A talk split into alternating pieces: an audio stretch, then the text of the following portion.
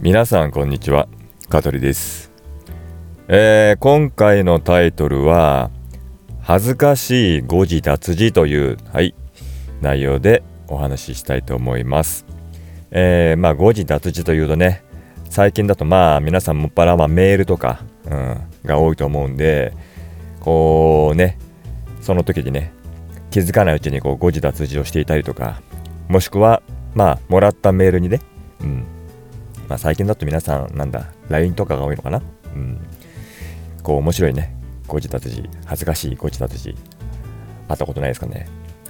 私はね、普段なのでこういう仕事ね、結構本当毎日もう何通もメールを書くので、できるだけですねこう誤字脱字がないように読み返しをしっかりとしていつも送信してるんですが、やはりどうしてもね、人間なのでこうとはいえね、誤字脱字をしてしまうこともやっぱりあります。で、逆にもらう時もやっぱりあるんですよ。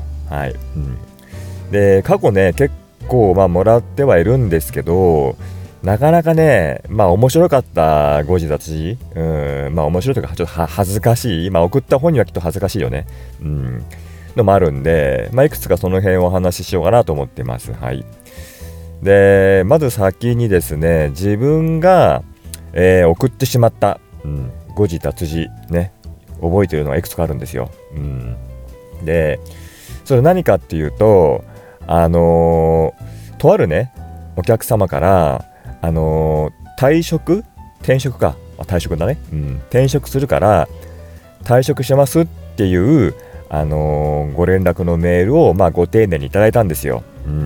で、その時に向こうの方がね、香取様みたいなお世話になっておりますと。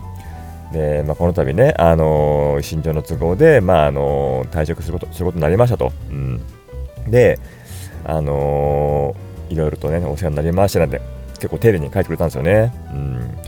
なので私が返信をしたんですよ。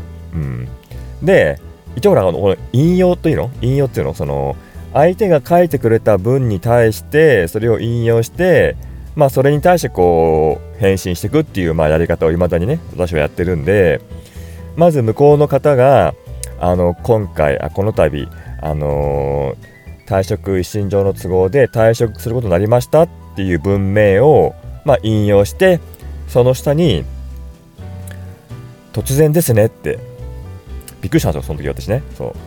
突然ですねっていうのを入れたんですよね。で、その下にまたねいろいろとこう文があったから、それを引用してコメント返したんですよね。で、送信と押したんですよ。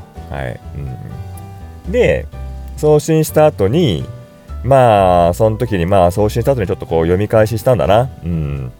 そしたらその一番初めのね、その退職することになりましたに対して返信した突然ですねが、よく見たら当然ですねになってたんですよ。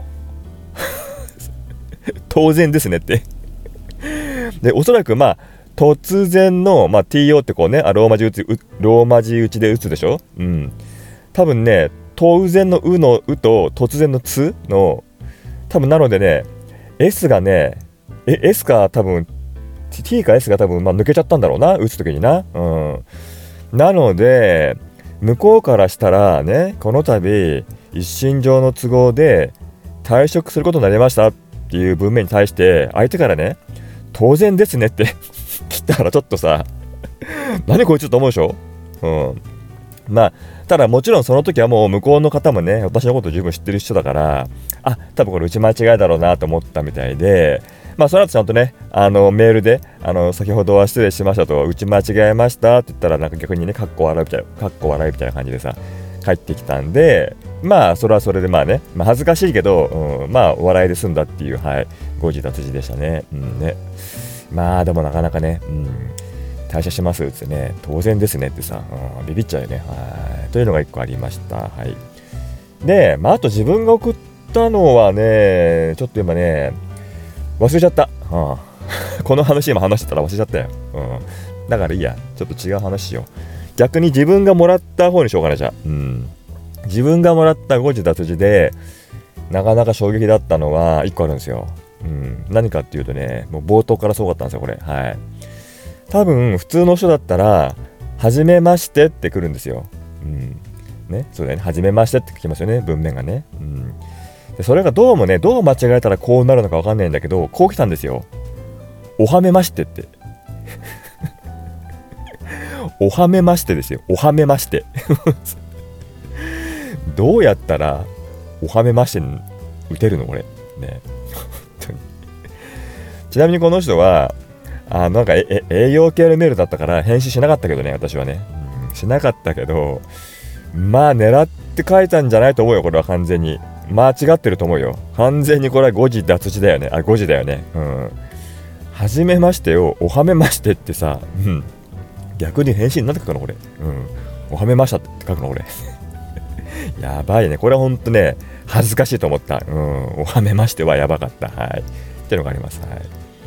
あとはね、私の知人、友人ですげえね、テンパっててやっちゃった人がいるんですよ。はい。で、これもなかなかすごいんで、まあちょっと今回ね、まあこれをタイミングにね、ばらしてもらおうかと思うんだけど、その人ね、まあ仮名で、仮でね、ゆうさんって言うんですよ、ゆうさん。で、まあゆうだとちょっとあれわかんないから、まあ仮にまあ上原としようか。ね。上原さんとしよう。この上原さんと人がいて、この人がですね、まあ某クライアントと仕事をしてたんですね。で、まあ私まあね、デザイン系の仕事やってるんで、で、その方ももちろん、ね、デザイン系の仕事やってるんで先輩なんですよ。年も4個5個上かな。でも10年以上前だな、多分。何年、もっと前か。もう15年以上前かな。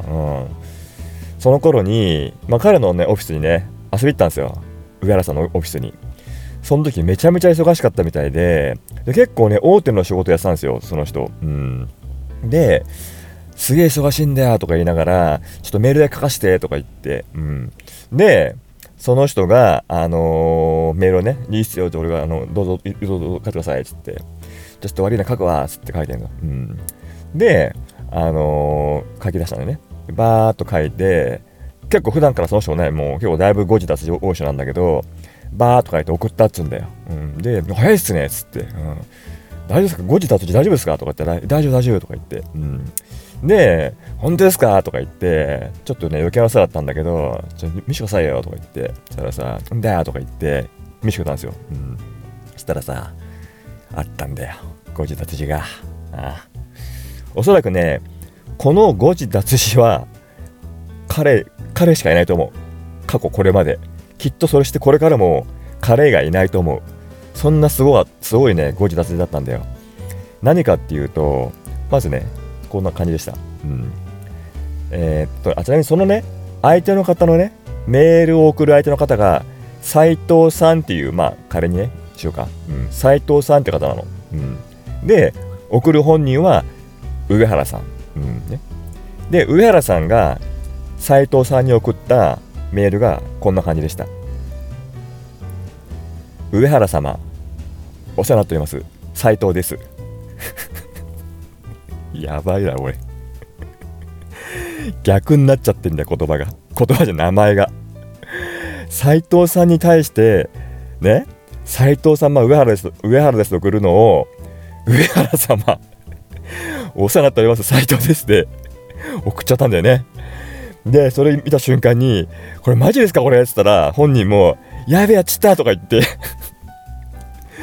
でそこをまあまた打ち直して送信してましたけど、いやこれはねビビったよ本当に。こんな人いるかと思ったのよ。自分相手の名前使って送っちゃうんだよね。すごいよね。っていうね、まあ恥ずかしい誤字脱字のまあお話でした。はい。皆さんもきっとあると思うんですよ、誤字脱字ね、経験ね。で自分が送ってしまったこともあるでしょうし、逆にねもらって、まあ、恥ずかしかった面白かったこともあると思いますよ。まあでも一番多いのはあれかな、やっぱり名前とかですかね。ね、名前で読み違いとかさあると思うんですけどね。というわけで皆さんもね、まあ今ほんと LINE とかでね、こうスマホでね親指とかでねパッパッパーと打てますけども、はい、しっかりとね見直し読み直しをして、送信するようにしてください。はい。というわけで今日はこれで終わります。それではさよなら。この放送は株式会社香取デザイン事務所の提供でお送りいたしました。また聞いてね。